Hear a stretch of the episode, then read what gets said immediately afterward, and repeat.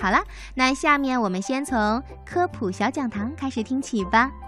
感谢北京科学技术出版社提供的绘本图书《各种各样的家》。春天来了，翠鸟夫妇在岸边的粘土坡上挖了一个略微向上倾斜的洞。这个洞口大约有七十厘米长，比水面略高一点儿。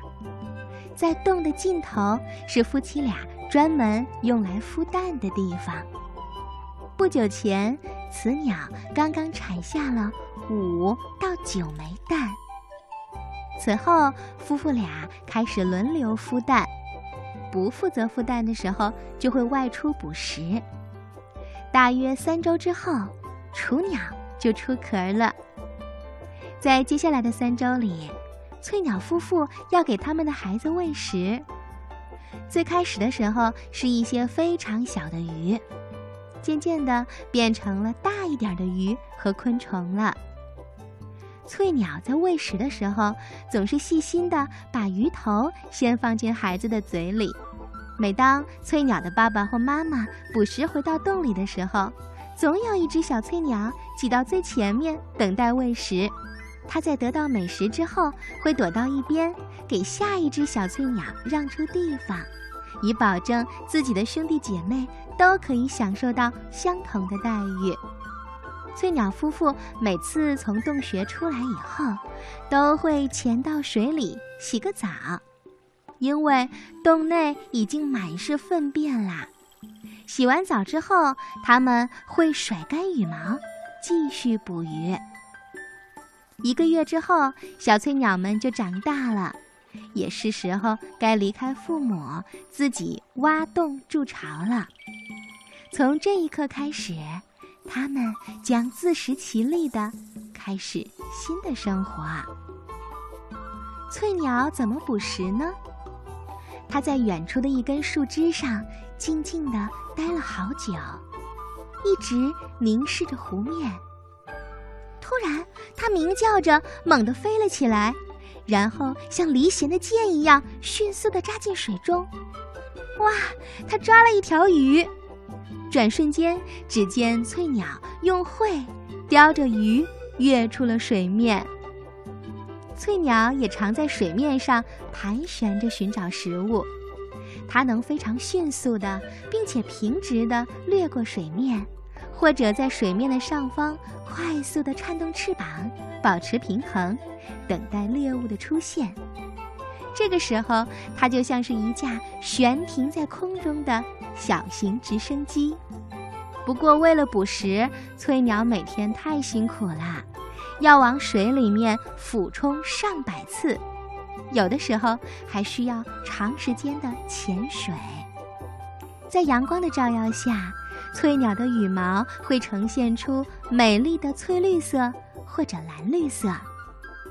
它的尾羽非常短，腹部和脸部呈橘黄色，双脚呈红色。有些种类的翠鸟属于国家保护动物，还有一些翠鸟呢是濒危物种。因为捕食的需要，它们大多生活在干净清澈的水域附近，生活在人工建筑较少的小溪、河流或者池塘边。它们的巢通常会住在岸边陡峭的粘土坡上。翠鸟的寿命一般。能活七年，它主要吃小鱼、昆虫、水蛭，还有水蜗牛。吃鱼的时候，翠鸟会先将鱼头放到嘴里面，然后再吞食，这样可以防止被鱼鳍或者鱼鳞弄伤。啄木鸟是森林里的鼓手，它总是在树干上敲敲打打的。它用自己强而有力的爪子紧紧地抓住树干，它那坚硬的尾羽给它提供了一个有力的支撑，使它能牢牢地站在垂直的树干上。啄木鸟每秒钟最多可以敲击树干三十次，在它的喙上方有一个减震器，可以保护它的头部不会因为剧烈的震动而损伤。啄木鸟在捕食的时候，它会敲破树皮，仔细地去搜寻隐藏在其中的昆虫还有幼虫。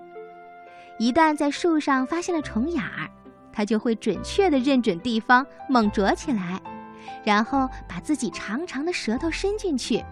它的舌头上面长有倒刺儿，可以把幼虫给勾出来。啄木鸟用这种办法呀，能捕到许多对树木有害的甲虫，因此我们也把啄木鸟叫森林医生，它是人类的好朋友。啄木鸟还喜欢吃浆果，还有松果的种子，也就是松子儿。为了吃松子儿，它会先把松果儿卡在树缝里，然后把它一层一层的啄开，啄食里面一粒儿又一粒儿的松子儿。吃完一个松果里面的松子儿之后，它会用相同的办法把另外的一个松果卡到树缝里。所以我们经常能够看到树下有一堆乱糟糟的松果壳。春天一到，雄啄木鸟就开始忙着四处敲敲打打，来划定自己的领地，并且寻找配偶啦。一旦它对某只雌鸟感兴趣了，它就会在不同的树干上不停地敲敲打打，引起雌鸟的注意。啄木鸟一旦找到了一根腐烂的树干，就会在上面啄出一个大洞，大概花三周的时间来建造自己的窝。它先用尖尖的喙把树皮一点点地剥开，然后再往深处挖，最后挖出一个大洞来。这个洞呢，约有三十厘米深，十五厘米宽，洞口直径约五厘米。这个宽度呀，足以让啄木鸟可以自如地出入树洞了。啄木鸟之前啄下来的木屑呢，会堆在洞底。以便雌鸟可以在那儿产蛋，蛋产下来之后，雌鸟就会在洞里孵蛋十一天左右，然后小啄木鸟们就要破壳而出了。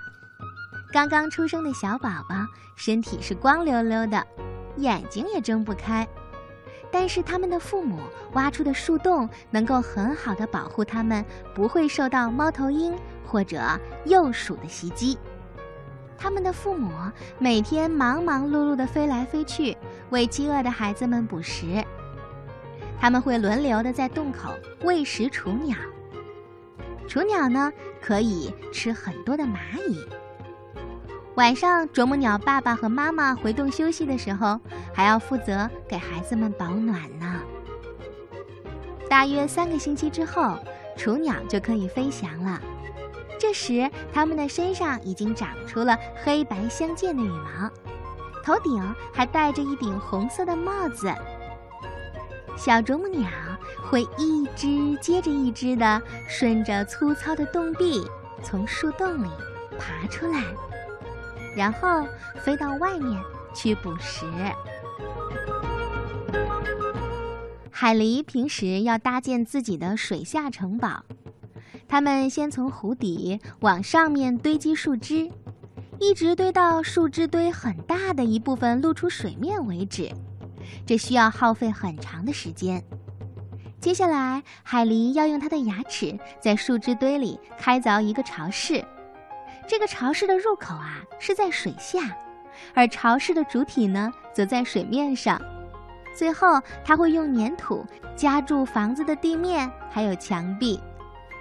海狸喜欢让自己的巢室保持温暖而干燥，因此他们会任劳任怨、不辞辛劳地修建堤坝。一旦湖水上升，就快要接近巢室地面的时候，海狸就会在他们搭建的堤坝上开一道溢水口。水面下降以后，他们再用石头和淤泥再加固堤坝。海狸都是一夫一妻制的。夫妻俩通常会厮守终生。春天的时候，雌海狸会在它的城堡里产下五只左右的小海狸。刚出生的小海狸体重有七百五十克，身上有清晰可见的短短的毛。它们的母亲呢，要用母乳喂养它们六周，小海狸才可以自己觅食。大约三周的时候，这些小海狸呀就可以跟着父母来练习游泳了。它们通常要跟着父母一起待三年左右，才能独立生活。夜幕降临的时候，海狸又在岸边忙碌起来了。这些勤劳的小动物们要花好几个晚上来修建堤坝。他们已经把许多的树干和树枝一个挨一个地扔进了河床，为了建造自己的水下城堡做着准备。海狸们对整个水下工程有着很好的规划。它们可以在一夜之间用锋利的牙齿咬断许多直径十厘米左右的树木。它们先是在树木半米高的地方用牙齿一圈一圈地啃树干，然后那里就会被啃成沙漏的形状，最后树木就会自动地折断。期间，它那宽宽的、扁扁的，而且布满鳞片的尾巴能够起到很好的支撑作用。海狸还是一个游泳健将，它们经常把树枝叼在嘴里面，从水中划过。如果是较大的树干，它们会将它放在鼻子的前端，用鼻子顶着前进。潜泳的时候，海狸会把前脚紧贴在身体上，后脚就像桨一样滑动着，推动自己的身体前行。这时，它的尾巴就起到了舵的作用。海狸每两三分钟换一次气，最多可以在水下待上十五分钟。到了冬天，湖面结冰的时候，它们会一直待在水下城堡里，靠着储存的食物来过冬。海狸们工作的时候，总是会不停地四处闻。它们当中呀，警惕性最高的那只，一旦发现了危险，就会用尾巴来拍打水面示警。然后，所有的海狸都会潜藏在水底里去。一般来说，海狸一家在搭建城堡的时候是非常安全的，这样就可以不会受到太多的伤害啦。海狸的寿命最长可以活到二十年。